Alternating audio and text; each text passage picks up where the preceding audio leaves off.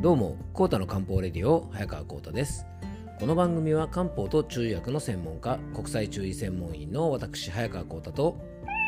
はい、アシスタントの猫林さんとでお届けしております。今回は夏こそおにぎりというテーマでお届けしたいと思います。はい、よろしくお願いします。えっ、とね、中、えっ、と、中林さんじゃないですね。猫林さんですね。えー、中林くんは僕とね、えっ、と、会社員時代のですね、同級生というか同期の名前ですね。中林くん元気かな？はい。えっと、中林さんじゃなくて猫林さんですね。はい。えっと、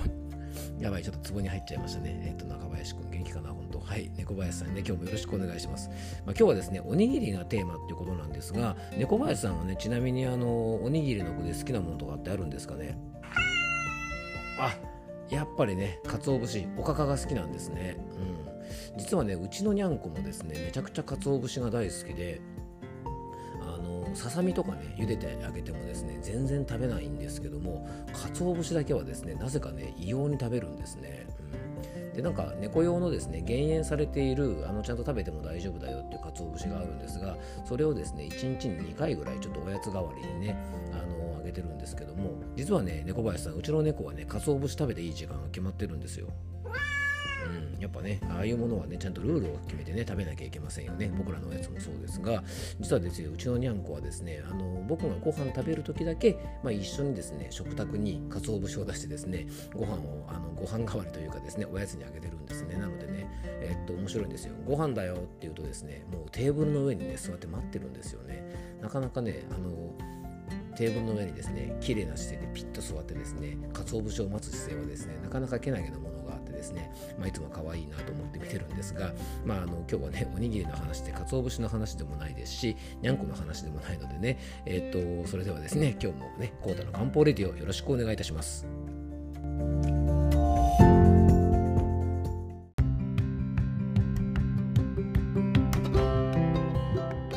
はい、ということでね、今日の本題の方に入っていきたいと思います。今日はですね、えっと、おにぎりについてね、ちょっとお話をしていきたいと思います。まあ、夏こそおにぎりというテーマなんですが、えー、さすがにですね、これだけ暑い日が続くと食欲の低下している方が多いですよね。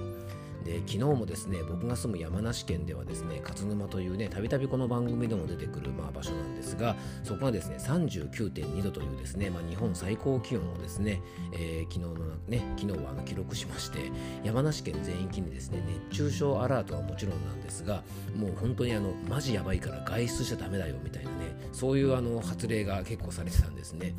あの違う意味でなんか緊急事態だなって気がしたんですが、まあ、それぐらいですね本当に今年は猛暑でね暑い日が続いています。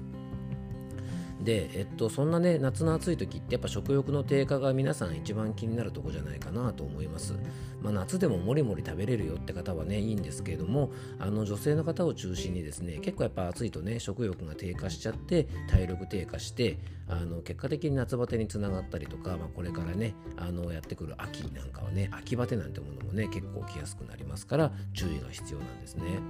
でそんな時に実はおすすめの、えー、食べ物がありましてそれが今日ご紹介するおむすびおにぎりですねでねおむすびは、まあ、僕たち日本人にとってはですね非常に身近な食べ物で今ではですね、まあ、おむすび専門店とかね昔はなんか家で握って食べるものってとこだったんですが、まあ、今はねコンビニで買って食べたりとか、まあ、そういう身近な部分のおにぎりもありますけどもちょっといいおにぎりなんかがねあの駅中とかデパ地下とかねそういうとこでも売られたりして非常に人気がありますよね。でお酒飲んだ後の締めとしてもですね非常にあの根強い人気がやっぱおにあのおむすびってねあると思います。実はこのおむすびが、え夏におすすめなんですね。じゃあその理由をですねいくつかご紹介していきたいと思います。まずですね、えっと、おむすびの特徴というかですね夏におすすめの理由はお米であるというところですね。で夏はですね汗をたくさんかいたりとか疲労でですね中医学では元気の源である気というものがね非常に不足しやすいと考えます。でねこのねお米ですねおにぎりで使うお米というのはこのね気というものを補う代表的な食べ物なんですね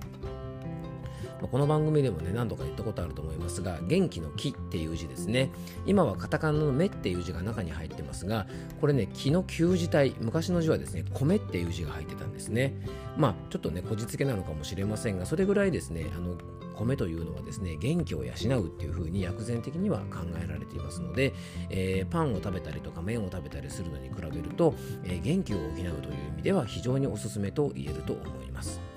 で2つ目がですね、えー、おむすび食べるときですね、えー、海苔を巻いて塩を使いますよね。実はねこの2つがポイントなんですね。で夏はですね大量の発汗で体のミネラルが不足します。いわゆる脱ミネラルという状態がですね脱水同様ですね非常に危険な状態になりやすいと言われています。で、えー、ご飯にねあの味付けというかですね塩をつけて握りますよね。なので、えっと、おむすびには適度な塩分が入ってます。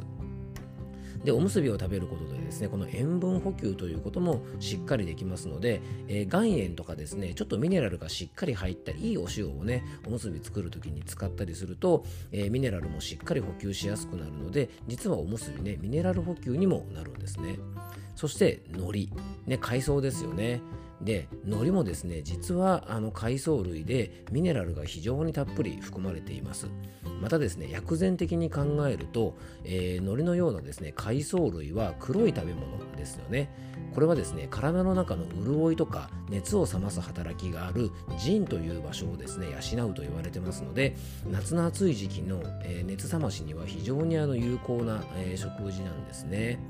でまたですね先ほどちょっと紹介した、えっと、塩ですね塩分、うん、しょっぱい味というのもですね実はこの体の潤いとつながりが深い腎を養うというふうに考えられますので、えー、非常にですね実はこの夏におすすめなんです、はい。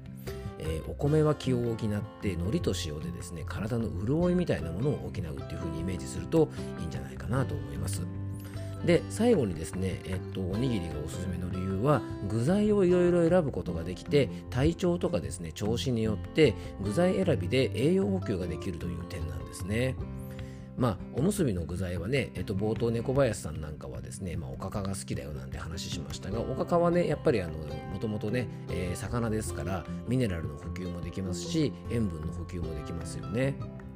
でさっきの海苔同様ですね海藻で言えばですね昆布なんかはそういうですね、えっと、海藻類でね、まあ、塩っ気も取れますしミネラルも取れるということね。体調によっていろいろ選ぶこともできますし夏の食事に不足しがちなタンパク質もですね鮭とかたらことかねそういったものを選ぶことで補うことができますからやっぱねこのおむすびというのは非常に夏の栄養補給にはおすすめだと思いますので、えー、ぜひ皆さんですねもう一度あのこの身近なおむすびというものをですね、えー、見つめ直してみて夏の食用上に役立てていただけたらなと思います、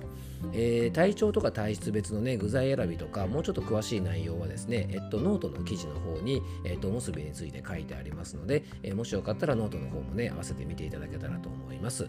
ノートの記事はですね1つ100円の有料記事がほとんどなんですが月額500円、えっと、でねあのマガジンを登録していただくとですね500円で全部の有料記事だいたい月に20ぐらいは有料記事書いてますのでそれがね500円で全部読んでいただくこともできますので、えもし興味がある方は番組詳細の方にねリンクを貼っておくのでそちらからご覧いただけたらと思います。えー、今日はですね夏こそおむすびということでねあのおにぎりについてお話をしました、えー、今日も聞いていただきありがとうございます。どうぞ素敵な一日をお過ごしください。漢方専科サーター薬房の早川浩太でした。ではまた明日。